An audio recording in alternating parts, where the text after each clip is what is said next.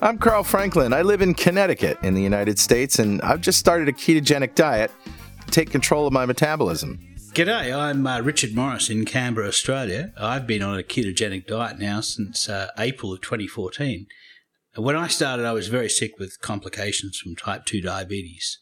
Uh, within six months of starting a ketogenic diet, all my biomarkers of disease had disappeared. I also have type 2 diabetes, and we're going to share the progress of my journey into ketosis and Richard's experience thriving for years on ketosis.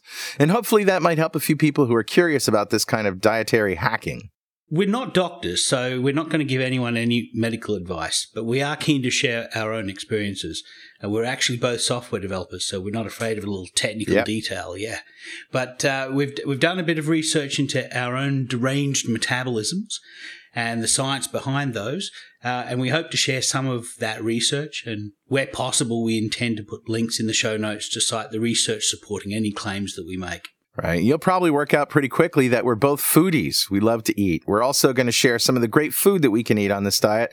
And every episode, we both share a recipe for an essential keto meal that we eat regularly. So let's get going with podcast number three The Insulin Show.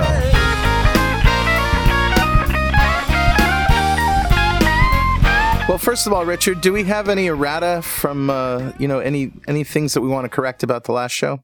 Sure, Carl. Um, uh, so I listened to the episode. Uh, in fact, I, I went for a bike ride today, uh, 50k bike ride around at the lake in the middle of Canberra today, listening to us speak as part of my preparation for tonight. And um, I misspoke. Uh, I twice. Um, I said I mentioned that uh, Robert Lustig said that fructose causes insulin sensitivity, but of course I, I intended to say that he said that fructose causes the insulin resistance that ultimately makes glucose an acute poison. Little difference there. Yeah, a slight difference, yeah. Um, also, I mentioned that the ancient Greeks discovered that diabetes is related to sugar by tasting it. Well, actually, that's not entirely true. Oh, Yeah, it was an Englishman named Thomas Willis who in 1674 discovered that urine of a diabetic patient was wonderfully sweet as if imbued by honey. invite the neighbors, honey. We're having a drink party.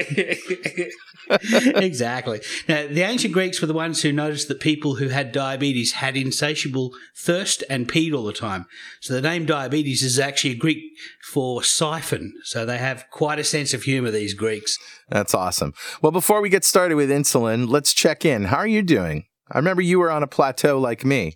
Yeah, I've well, I've actually been on a plateau for for almost eighteen months now. I go up and down a little bit, but for the most part, uh, for the first five six months, I, I was on a massive um, weight loss, and then all of a sudden I, I plateaued. But in that time that I plateaued, a lot of my metabolic markers got better. So my HbA1c dropped from five point five percent down to five point two percent. Uh, my HDL rate uh, went up, and my triglycerides went down. Uh, so there were a lot of things that were happening. Also, I, I lost about eight inches off around my belly. So while I wasn't really um, uh, putting on or losing weight, my body was becoming much more healthy. And Perhaps you were gaining muscle mass, which happens, right? You're, that's right, yeah, and it, could be a net a net zero effect. But uh, Right. so I, I tried fasting last weekend, and I had a wonderful success with that. Right. Um, so I'm I'm actually going to uh, integrate fasting, uh, an extended fast of two or three days, into probably every month or every two months, um, uh, because the re- results for my blood sugar were spectacular. well, uh, I got to tell you, I was on a plateau and we did the show last week. And the next day, I broke the plateau.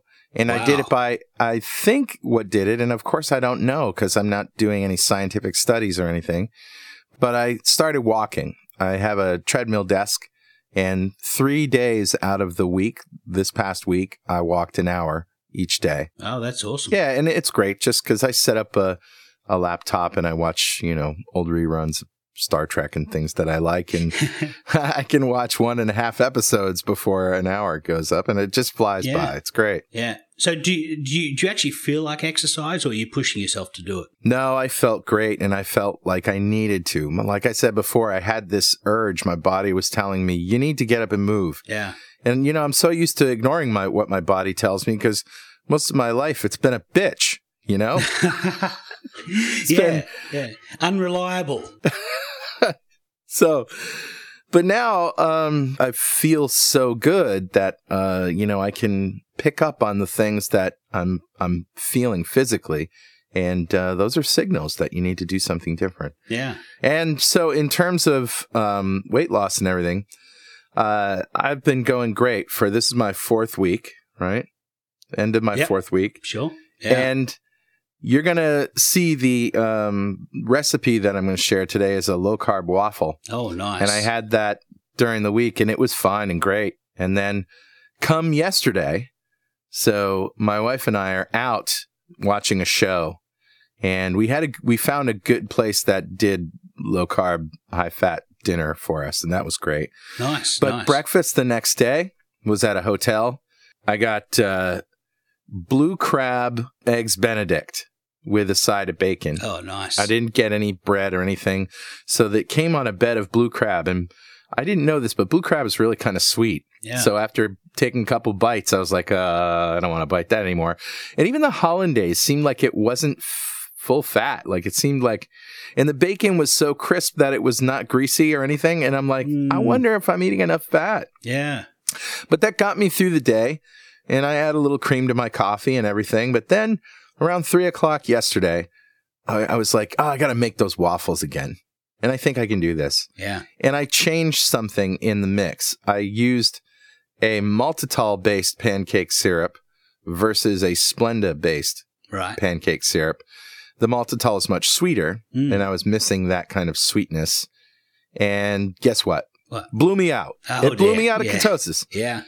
Yeah, and I rediscovered. I just discovered that I have a sensitivity to maltitol that I didn't realize. It's unfortunate because it's in a lot of the Atkins bars and a lot of other things. They uh, they put maltitol in, and it's a slower absorbing sugar, but it it'll it'll turn into glucose fairly quickly. So So what happened was I immediately, and I'm talking a half an hour afterwards, I immediately felt like I'd just eaten a Twinkie. You know? oh no, yeah, yeah, and that whole carb thing came back, and my muscles felt strained, and I knew I knew I was kicked out. yeah, And uh, yeah, this morning, although the P strip said that I was in moderate ketosis, they do kind of lie. A blood test last night, um, or a breath test, right. ketone test was negative last night. So this morning I got right back on the wagon That's and it. uh, you just got to get right back on the horse. Yep. yeah, I had my bulletproof coffee and after about a half an hour, those the the feelings started to subside. That's my experience. I'm actually lucky. Most of the sugar alcohols don't affect me, but maltitol is one that does. So Yeah, I got to watch that. And we're going to do a whole show on artificial sweeteners. yeah, just for anyone who's curious, the less sweet Splenda based pancake syrup that I used was Walden Farms pancake syrup. okay, cool. And it has a good maple flavor. It's just not very sweet. Yeah, And that had absolutely no effect on me. I had a wonderful time with it. But then I ordered this other stuff based on people's recommendations Joseph's sugar free maple syrup. And uh, yeah, well, let's just say that that's what that it's maltitol based and it blew me out of ketosis. The other thing you could probably find is that sometimes if you've got a not a great chef, you'll find that they'll get hollandaise out of a jar, and that stuff uses starches to gel the stuff. Yeah. It's not made on the on the moment, so um, you, you might find that you probably had some sneaky starches inside the, the hollandaise, and Yeah. the the crab may have been soaked in sugar and uh, sugar and salt too. Yeah, it may have, but it is a naturally sweet crab. right. Yeah, Blue crab is, but I didn't eat. I didn't eat most of it, so I just had a few bites. Yeah, it was bound to happen. Ba- back up on the horse. Back up. Back, Back, up, on, the horse, yeah. exactly. Well, you know, it just it feels so crappy that I I need to get back to this good feeling again. Yeah. And so that's what sort of what's driving me. Okay. We've got a podcast to do, my friend. Let's do a podcast. Let's talk about insulin, huh? so just to back up a bit, what is a ketogenic diet anyway? Well, for the keto curious, um, of people who are, have been t- hearing us talk about it, you go if you go back to chapter one or episode one, you'll hear a fairly in-depth detail of it. But Yeah. the the essence is that you restrict your carbohydrate intake to just incidental carbs. So, you know, if you have a little bit of spinach, little spinach has a little bit of carbs in it, and uh, that's that's not a bad thing. But you don't want to have Mhm. things like potatoes and rice and wheat and and starches and sugars. Um, Right. And I said before that you want to limit it to 30 uh, grams a day. They say 50 grams a day is enough to be in ketosis, but I believe even on the Atkins induction diet, it's 20. Yeah. So, uh, you know, in, incidental is good. Don't Yeah. count them for No. cripe's sake. You know, No, just that's it. The other thing is that um, you can subtract the fiber because you don't digest fiber. Now, if you look at a n- nutritional information of a, of a food, it'll say how many carbohydrates it has, and it'll probably say how Hmm. much fiber it is. And for the most part, you can subtract that. so you get net carbs. That's right, yeah. So, what about protein? You just have enough enough protein to maintain your muscles. So it's actually one gram of protein for every kilogram of lean body mass. And Now, how do you know how many kilograms of lean body mass you have or how it- many pounds? It's it's basically how much you would weigh when you were 20 and you were fit and you carrying no, you know, 8% body fat. There are uh, some websites that will help you calculate that. The official way to, to really know is to get a DEXA scan, which is a, a special type of diagnostic that you can get done. But you can guesstimate the amount. For me, it's about 75 kilograms. So if I was ideal weight, carrying no fat at all, my weight would be 75 kilograms. So, um, so I based on that. Isn't there a calculation that's based on your height and your weight? Uh, the the body mass index. It's actually not not a very good one. We should do a whole show on on me just just pulling that thing to pieces because Okay. from a medical point of view, doctors love it, but from a mathematical point of view, it makes absolutely no sense. It's it's right. totally totally cuckoo. So All right. So there is a, I saw the keto calculator site out there, yeah, which is a like little bit, yeah, it's a, it's a little bit more information you have to plug in, but no. Yeah. So I'm, I'm thinking for me, uh, about a hundred grams of protein a day. Yeah, that's about Yeah. where I and and you know that's not 100 grams of meat.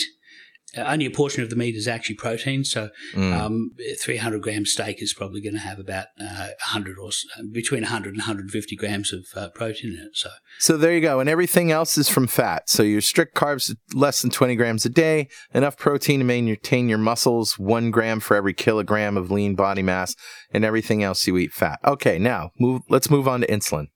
So what is insulin? Insulin regulates the transport of energy into cells in your body. It basically allows glucose to get into your cells, uh, certain proteins to get into your cells for construction, and uh, it also, although it doesn't allow fats to get into cells, it stops them from getting out of cells. So Interesting. insulin is actually a hormone that's made in the pancreas in, in specific Yeah. cells called beta cells. The pancreas makes insulin all the time and it stores it in these beta cells. And there are five specific causes that, that will cause the pancreas to release it. One of them is the vagus nerve, and that's one of the core metabolic regulators of the body. And that will make sure that there's a basal amount of insulin, a low hum of insulin going through your body perpetually. But it, it goes in cycles of three to six minute cycles on and then off, on and then off. And Hmm. the purpose of that is to make sure that all of the systems that are listening for insulin aren't hearing insulin all the time and therefore tuning it out. If you think about it, there's two sides to insulin, right? And this relates specifically to the two types of diabetes, diabetes type 1 and diabetes type 2, where type 1 is not enough insulin and type 2 is too much insulin. So so why do you need it in the first place? What's the upside? What is the positive effect of insulin? The primary role of insulin is to keep glucose from going too high. We spoke last week during the sugar show about all of the, the horrible things that happen when sugar is too high. And Yeah. the body fights to try and keep it within a range, an ideal range. And the way that it fights to keep sugar down is by secreting more insulin. And so your pancreas will secrete more insulin um, to, if your sugar starts to go high, you go eat a carby meal, your pancreas will secrete more and more insulin. Now, it used to be people would get type 1 diabetes when they were young, in their sort of their t- early teens. And it's an autoimmune disease where the beta cells of the pancreas are actually killed off by the person's own immune system. It, they just had a bad cold one day.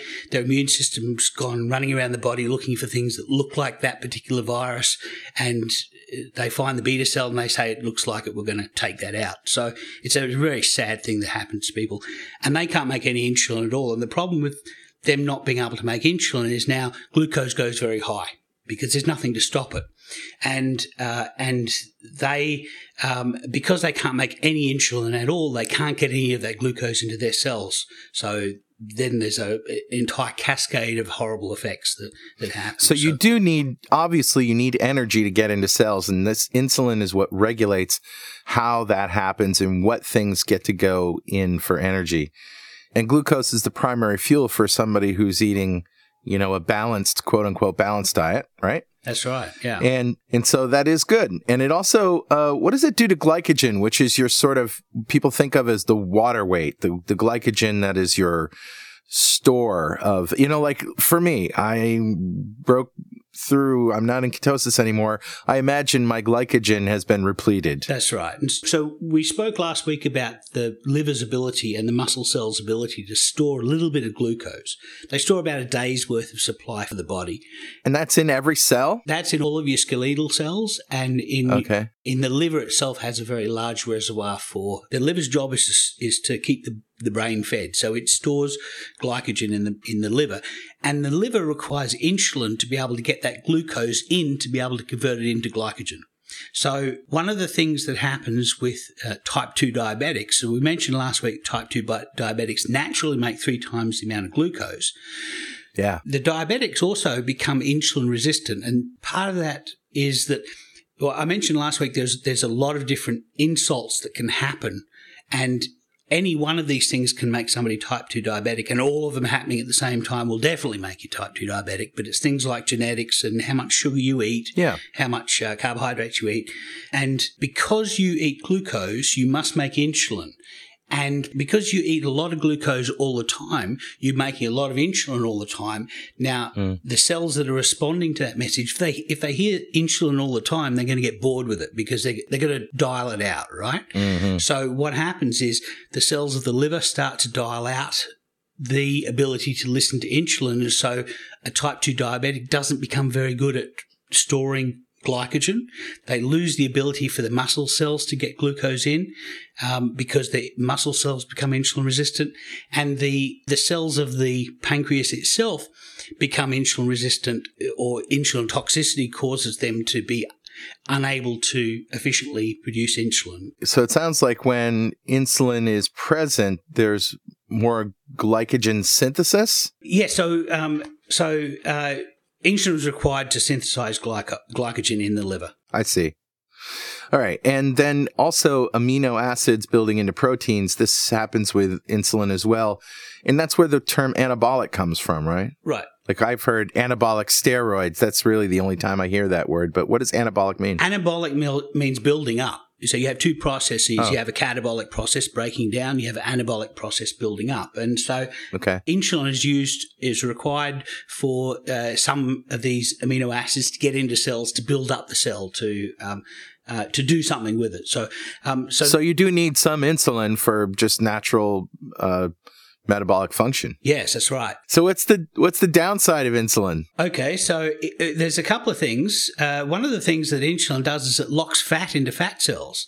And it does this through a mechanism of inhibiting a hormone sensitive lipase, an enzyme called hormone sensitive lipase, which is used by fat cells to mobilize fat. So to get it out and for the rest of the body to work on it. The reason the body does this is when you eat a lot of glucose, your body produces insulin. It's doing that to try and get this glucose level down, and it wants to do a couple of things. It wants to use as much glucose as it can. It wants to convert as much of it into fat, and it doesn't want to use any alternate sources of energy. So it wants to push all of the fat into the fat cells so that everybody's using glucose. Let's everybody use it. We'll get it, get that glucose level down. So that's why we say that uh, eating fat doesn't make you fat. High levels of insulin is what actually causes weight gain Yeah, that's right. because because it's not allowing the fat in your cells to be burned as fuel. Yeah, it's not allowing the fat to get out of the fat cells um, and into your cells to be burned. Now, here's here's the thing: if your cells are also uh, insulin resistant, that is, they're no longer listening to the message of insulin. Mm. Not only can they not get fat in to burn, they can't get glucose in to burn. Hmm. So, at a cellular level, somebody with type two diabetes is starving. At a cellular level, Yeah. they don't have energy getting into their cells. And getting heavier at the same time. That's why you're tired all the time after a carby meal. The two most likely strategies when your cells are starving is one, find more food, and two, consume as little energy doing that as you possibly can. Hmm. Now, this is literally gluttony and sloth. Yeah, that's right. The, we look at these as moral things, but these are really just biochemical results of the, the fundamental biochemistry of what happens to somebody who's insulin resistant. and this is why people say, you know, just eat less and exercise more. What's the matter with you? Yeah. You're lazy. Yeah, we should do an entire podcast on the myth of um, of self control. Right. It's about portion control. I hear Yeah, that all I the time, right? as well. We- think of diet and exercise as being part of our body's metabolism, but these are really external events that our body our body's metabolism reacts to. Like for example, today I went for a 50k bike ride, and my body's ha- reacting by by slowing down my metabolism a bit, making me a little bit more hungry. And doing these things to fight the weight loss. Well, that's how the body reacts because these things are all external behaviors. All right. So uh, let's talk about salt and in the kidneys Yeah. with uh, high, higher levels of insulin. Your kidneys are all the time extracting uh, minerals out of out of your blood. hmm But if you have high levels of insulin, your kidneys reabsorb the sodium that they've pulled out of, they've filtered out, they reabsorb it and put it back into the blood. Huh. This is one of the reasons why people who are type 2 diabetic and eating a lot of carbohydrates have a problem with hypertension. It's, it's one of the reasons Right. why uh, high blood pressure is part of the complexus that's uh, called metabolic syndrome. Yeah, that's right. I mean, I know, I know, I've seen many, many people saying they use light salt. You know that they don't uh, try to cut salt and fat out of their diet, and they're doing essentially the opposite of what they should be doing. Yeah, well, Isn't it? well, if if you're eating a lot of carbohydrates, um, then you don't want you don't want to eat a lot of salt because you're reabsorbing it in the kidneys. You're not you're not it's not going through you like it, it like it normally would. The thing that I come back to again and again, the more I look at this science, and I'm sure you've had this idea many, many times, is that people are always looking for a single thing, like just cut this out, or just add this, or just do that, and everything will be fine. But it's really about how all of these things work together. It's a more holistic view. This uh, that leads us to this ketogenic diet. It's not just that you're eating that you're eating fat; it's that you're not eating carbohydrates. Yes, it's true. And you can't do one without the other. No. If you eat a high fat, high carbohydrate diet, you're going to, that's a disaster waiting to happen. A- absolutely yes. Even if you eat a low fat, high carbohydrate diet, right? I mean, it, so it's all these things that work together. There, you have to, you can't just do one of, one part of it. You can't just eat, you know, fatty omelets, uh, for breakfast and then have fruit, No, that's right. sugary fruit. That's you can't do that. You have to be all in. Absolutely. The, the the goal really of a low carbohydrate diet is to be able to fully feed the body without raising insulin too high. So there's a couple of other really dangerous effects of insulin. Um, one of them is that it can uh, cause arterial inflammation. That we actually discovered this by accident. There was a uh, a researcher who was um, he was working with uh, insulin in dogs, and he had a an insulin line into a dog's femoral artery and he actually put too much insulin in. And within a couple of days, the dog had become entirely sclerotic in that artery. So it had basically hardened up and become atherosclerosis. It's it, it literally ha- cardiovascular disease on only one side of the, the dog's body, the side that the insulin was going into. So, Oh, so they went back and did a, a full a full test with uh, a number of dogs to work out how many days it took for this to happen. People who are type two diabetic, we mentioned before, they have high insulin. They have high insulin all the time, and the more that they have high insulin, the more the rest of the body ignores it, the more the pancreas has got to produce more insulin to try and get the message through. Yeah. It's a vicious cycle. Now, you have that high insulin in your veins uh, and arteries and capillaries. You have that for long enough. You're going to get arterial inflammation. You're going to get plaques forming. And this may be why uh, uh, people with type 2 diabetes have got a fourfold increase in cardiovascular disease. Too much insulin, very dangerous. And uh, not only will it keep you fat, but it's just all these negative health benefits as well. But you do need some. Yeah. This matter of ketosis, which is really the magic sauce for the ketogenic diet, isn't it? This, as we said before, invokes fear in the hearts of many uh, hard hard won professionals who only see high ketone levels in ketoacidosis in type 1 diabetics. Right. Which is a totally different metabolic problem altogether. Yeah, that's you, right. Uh, nutritional ketosis is having enough ketones in your blood to feed your brain, but uh, not too many so that you're actually your blood is acidic. The fact that we as type 2 diabetics or or anybody who's not type 1 diabetic, any of us who can make a little bit of insulin, that's sufficient to stop us getting into levels of diabetic ketoacidosis. So that that's actually the critical thing that that does it. We often think of um, our brain running everything in our body, but in fact, most of the behaviors of our body are run by a counterbalancing of various hormones working in conjunction with each other. Yeah. And one of the reasons why the insulin is sometimes called the quarterback of hormones is the fact that it drives a lot of our energy behavior. So, for example, mm. I mentioned before that insulin stops fat from getting out of fat cells. If you step back a bit and look at it from a holistic point of view, insulin is controlling whether you're going to store energy or you're going to burn energy. If you have low insulin, you're going to burn more energy. You're going to draw down on your fat reserves. If you have high insulin, you're going to suck up energy into your fat reserves for later on. Yeah. And the problem, of course, is with the, the modern diet, we have a lot of carbohydrates in our diet. That keeps our insulin up for a long time. And for those of us who have a problem with producing too much of it anyway, that makes it even worse for us. And because our insulin is so high for so long, it means that we're putting on weight more and more weight. So um, the thing about the ketogenic diet is it takes the foot off the accelerator for insulin. And so all of a sudden our body can, is no longer forced unnaturally to store energy. The, the body's mm. able to get to a more, a safer position. So in my case, you know, in five six months, my body lost a lot of weight till I got, I, I, went from a BMI of 45 to a BMI of 29. So, and that's a fairly significant mm. drop. And then I just plateaued there for, as I say, 18 months. Yeah. And meanwhile, my body was getting, becoming healthier and healthier. Let's talk about some of the research behind insulin resistance and uh, patterns uh, Dr. Gerald Reaven, you cite here, was he one of the pioneers in figuring out this whole metabolic syndrome? He he actually invented the term metabolic syndrome. It used to be called syndrome X, and and he identified that insulin resistance is the core of a lot of this metabolic syndrome. Yeah.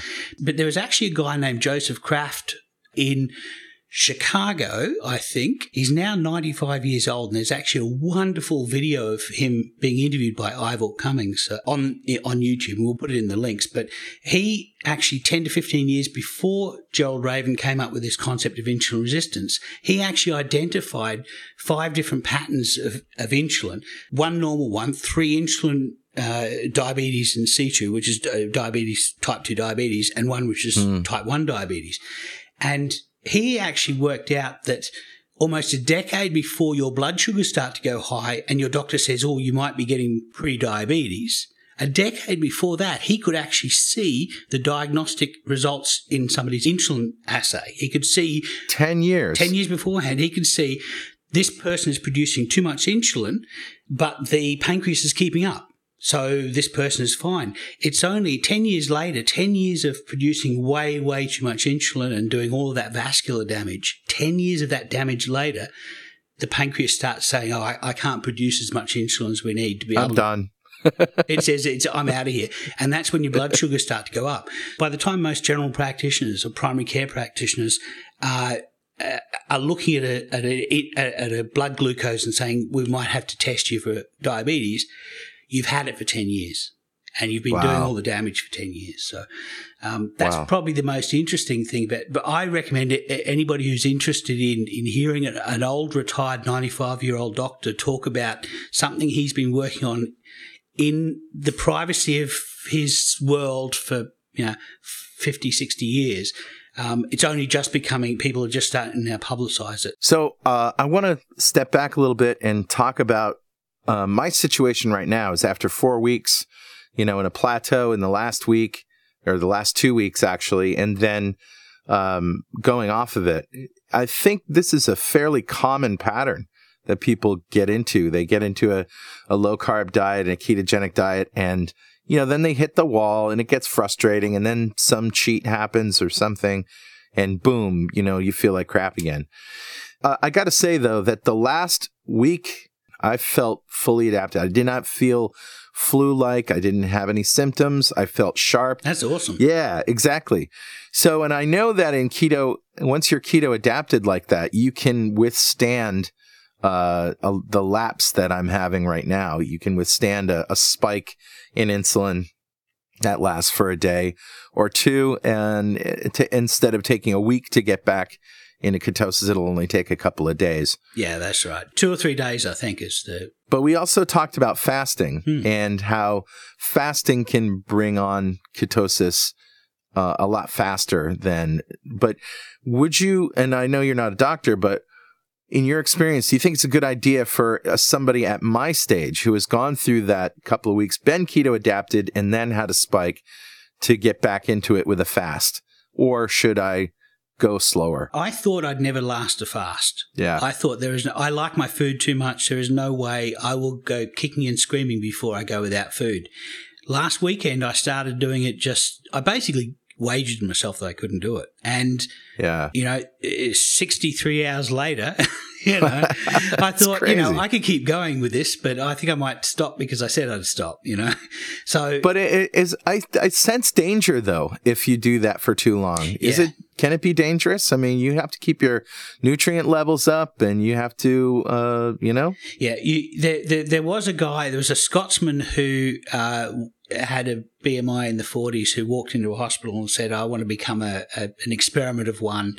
Um, I want you to feed me nothing for, for as long as I can, uh, as long as you think consider me healthy. And uh, and he he lasted for something like uh, 250 days or something. Good lord! Uh, before they said, okay, okay well, we're going to start feeding you now because we're getting very worried about what's happening. So when you're fasting, you're uh, drawing down on your own fat reserves. Mm-hmm. And so if you're best adapted to burn fat, then it's a natural state to be in.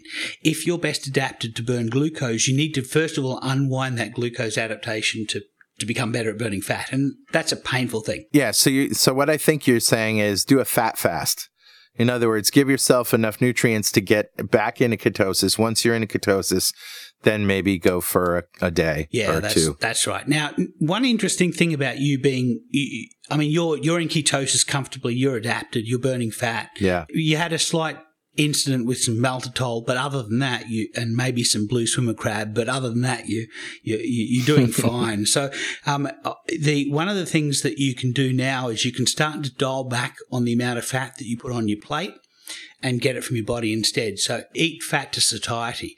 You're going to be drawing down on body fat all day. Yeah. If you eat more fat than you need energy, you'll be adding some body fat. And right. you, you can do that um, it means you gain a little bit of weight and then you can the next day have less fat and drop a little bit of weight. But that's once, yeah, sure. now that you're adapted, you have a lot more metabolic flexibility to be able to do that. And it's like having a knob, isn't it? Because, you know, one of the cool parts of this is that you're not hungry. Like right now, I'm still feeling the effects of the high blood sugar. Like I can, I know that feeling. I'm very familiar with it, you know? yeah. But uh, I, I imagine after tonight, maybe tomorrow, that that will subside and my hunger will subside.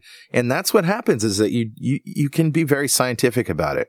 Yeah. so i like having that dial that you can just turn down and you're not and it's not going to affect your hunger and uh, your your performance or mental acuity or anything. That's right. I so mean, it'll be interesting to see what happens next week. Yeah. No that'll be interesting. All right. It's time for recipes. Heard you say you're due for a little Recipes. Recipes. Recipes. Recipes. So, would you like me to go first this time? Yeah, you go first this time. Well, so so you know, I did the fast last weekend, right? And I didn't eat nothing. I ate a bit of uh, green tea with mint. Um, all you got to do is have very few calories. But because Julie wasn't uh, fasting, when she had dinner, just to be sociable, I had something to eat at the same time. Uh, I had a couple of tablespoons of chicken stock in a mug of boiling water, and I whisked it up in a magic bullet so that it emulsified and it basically turned white. It was almost like it was almost like chicken mayonnaise, but it was it was watery, obviously, but it was like a thicker. I see thicker than just water. Now your stock, you cook it down a lot, right? I do yeah. the same thing too, so I end up with not a lot of liquid. Yeah, and I do what you do, which is I freeze it in ice cubes. Yeah, I have uh, one and a half entire freezer drawers full of homemade stock, frozen as stock as cubes, as ice cubes, in freezer bags. So, so I'm going to share a recipe for chicken stock, and this one is going to. This is a, a roast chicken stock, and I got this Nice. from uh, Heston Blumenthal, and I'll, I'll include a link to my blog uh, on how I came up with this. Uh, but I got this from uh, Heston Blumenthal, who has a, a recipe for making chicken stock, but he uses some high carbohydrate ingredients. So what I do is I get chicken wings and I get wings with the tips on. Sometimes they cut the t- they they think they're being helpful to cut the tips off, but really when you're making stock, you want all of those uh, gnarly bits Yeah. because the gnarly bits under the pressure and heat are going to turn to gelatin. And there's nothing better than a stock that is almost solid when you put it in the fridge and it comes out as chicken jello. So Now, I know about making stock, and the first thing I know is you brown the bones. yes, that's right. So, do you, I mean, you don't brown the bones, but do you brown the wings? Do you like sa- saute them until they get crispy Yeah. and black? I do, and I have a special trick I got from Heston.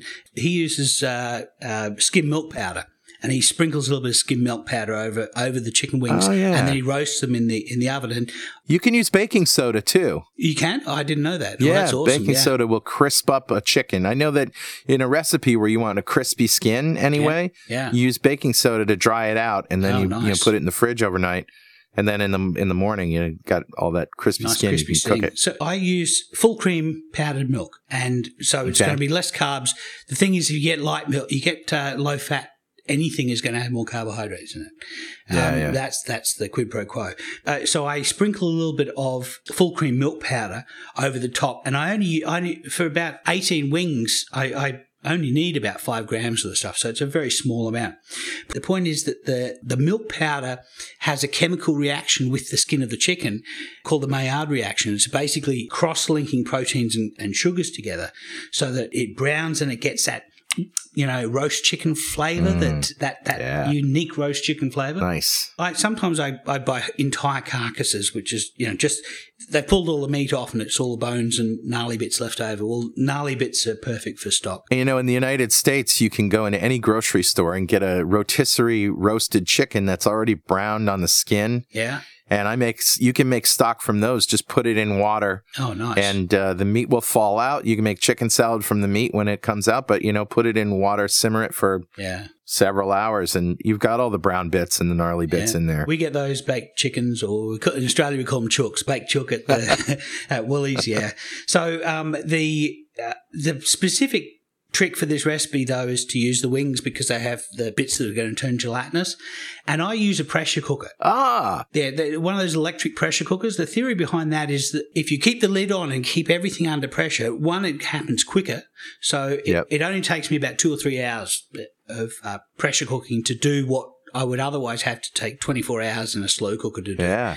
And um, the other thing is that because the lid's on, none of the aromats can escape. Right. They've all got to go into the stock. I mean, you have a choice. If you if you have an open top uh, slow cooker, you can make your kitchen smell lovely, or you can get that flavour into the stock. So, do you use the pressure cooker to brown the wings too, or do you do that like in a fry pan? Yeah, no, I do that in the oven. I, I throw them into the oven the for oven. 30 minutes in the oven. So uh, sprinkle a little bit of, uh, of powdered milk over the top of them, chuck them in the oven, and then I put onions, uh, brown up some onions in a fry pan, throw those all into a pressure cooker, chuck in a bay leaf and, you know, maybe some herbs if I want. Um, and Garlic?